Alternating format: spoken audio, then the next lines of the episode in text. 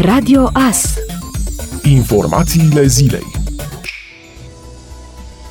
Senatul a respins marți propunerea legislativă inițiată de parlamentari USR referitoare la modificarea codului penal și a codului de procedură penală pentru lărgirea cadrului de aplicare a confiscării extinse a bunurilor provenite din acte de corupție sau activități criminale. În favoarea raportului de respingere a propunerii legislative au votat 116 senatori pentru și 12 împotrivă. Propunerea USR prevede printre altele introducerea unui criteriu de apreciere constând în diferența dintre venituri și standardul de viață al persoanei condamnate ca indicator de ilegalitate, posibilitatea includerii averii persoanelor asupra cărora condamnatul are influență în calcul standardului de viață, posibilitatea aplicării confiscării speciale bunurilor transferate către orice terț, dacă acesta știa sau trebuia să știe că scopul transferului era evitarea confiscării, eliminarea limitei de 5 ani pentru dobândirea bunurilor confiscate, lărgirea ariei infracțiunilor supuse confiscării extinse și obligativitatea instituirii măsurilor asiguratorii. România așteaptă ca infractorii, hoții, cei care profită de corupție să fie pedepsiți și mai ales ca țara să nu mai fie prăduită.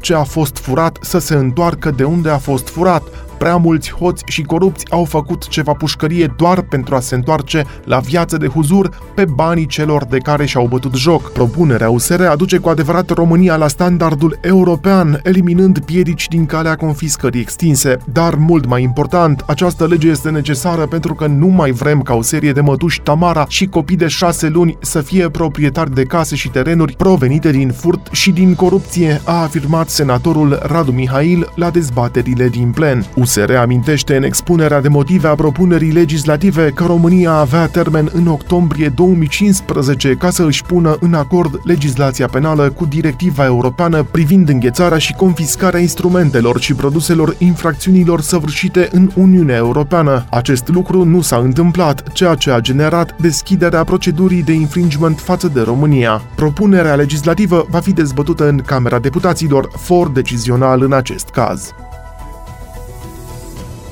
Echipa Shahtior Donetsk s-a calificat în semifinalele Ligii Europa după ce a învins marți la Gelsenkirchen cu scorul de 4 la 1 formația elvețiană FC Basel. În semifinale, Shahtior va evolua luni contra echipei internaționale Milano. Tot în semifinale a acces și FC Sevilla, care a dispus de Wolverhampton cu scor 1 la 0. La meciul Sevillei cu Wolverhampton, arbitrat de italianul Daniele Orsato, rezerva a fost Ovidiu Hațegan. În semifinale, FC Sevilla va evolua duminică împotriva împotriva echipei Manchester United. Școala începe fără triaj epidemiologic. Ministerul Sănătății a decis să renunțe la procedura prin care copiilor li s-ar lua temperatura și ar fi întrebați cum se simt înainte de începerea orelor. Durează și provoacă înghesuială la ușa școlii, a explicat secretarul de stat Dragoș Garofil. Acesta a spus în Comisia de Învățământ din Senat că părinții vor fi aceia care trebuie să verifice în fiecare dimineață starea de sănătate a copiilor. Un triaj zilnic va trebui să fie făcut făcut acasă, părinții să evalueze starea de sănătate, să termometrizeze copilul. Când are febră, copilul nu trebuie adus la școală. E o măsură obligatorie. Una din măsurile esențiale e de a separa pe cât posibil grupurile, interacțiunea între clase să fie cât mai mică, astfel încât atunci când apare un caz, el să fie izolat la nivelul acelei clase, a mai declarat Dragoș Garofil. În urmă cu exact o săptămână, Claus Iohannis a anunțat că școala începe pe 14 septembrie și a prezentat prezentat cele trei scenarii care ar putea fi aplicate. Guvernul nu a venit nici până acum cu o decizie finală. La spitalul modular de la UMF Târgu Mureș sunt 11 pacienți. Patru dintre aceștia sunt intubați, spun reprezentanții Spitalului Clinic Județean de Urgență Târgu Mureș. O problemă o reprezintă însă personalul medical nepermanent, motiv pentru care deocamdată vor putea fi utilizate doar cele 20 de paturi de terapie intensivă. Pentru a rezolva problema de personal, s-a cerut Ministerului Sănătății angajarea de medici și asistente strict pentru această unitate. La Spitalul Clinic Județean de Urgență din Târgu Mureș sunt internați în prezent un pacient suspect de COVID-19, iar un alt pacient la unitatea ATI fiind în stare gravă.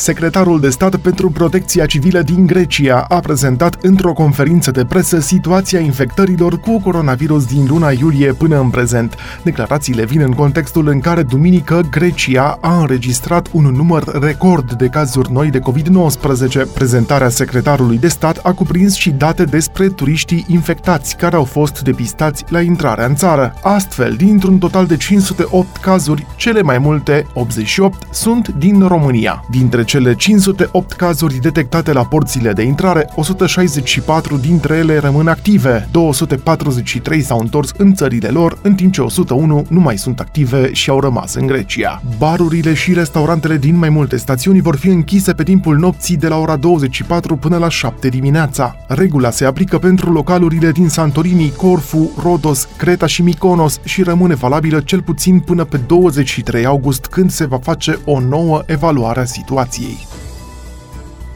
Google se va folosi cu voia utilizatorilor de milioanele de smartphone-uri cu Android pentru a realiza o rețea mondială de detecție și alertare în caz de cutremur. Google a anunțat că lucrează la un sistem de detectare a cutremurelor la baza căruia vor sta accelerometrele montate pe smartphone-urile cu Android, care funcționează în întreaga lume. Oficialii companiei sunt de părere că accelerometrul este suficient de sensibil pentru a depista și diferenția valurile seismice, valul primar și valul valul secundar, de regulă mult mai puternic.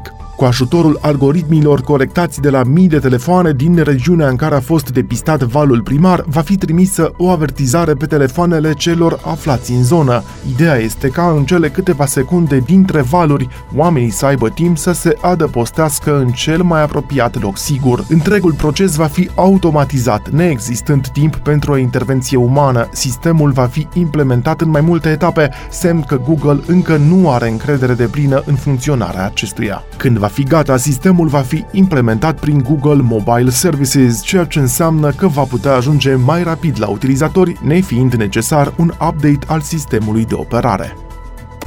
Ascultați Radio Astărnăveni 107 cu 1 FM și online pe tvas.ro.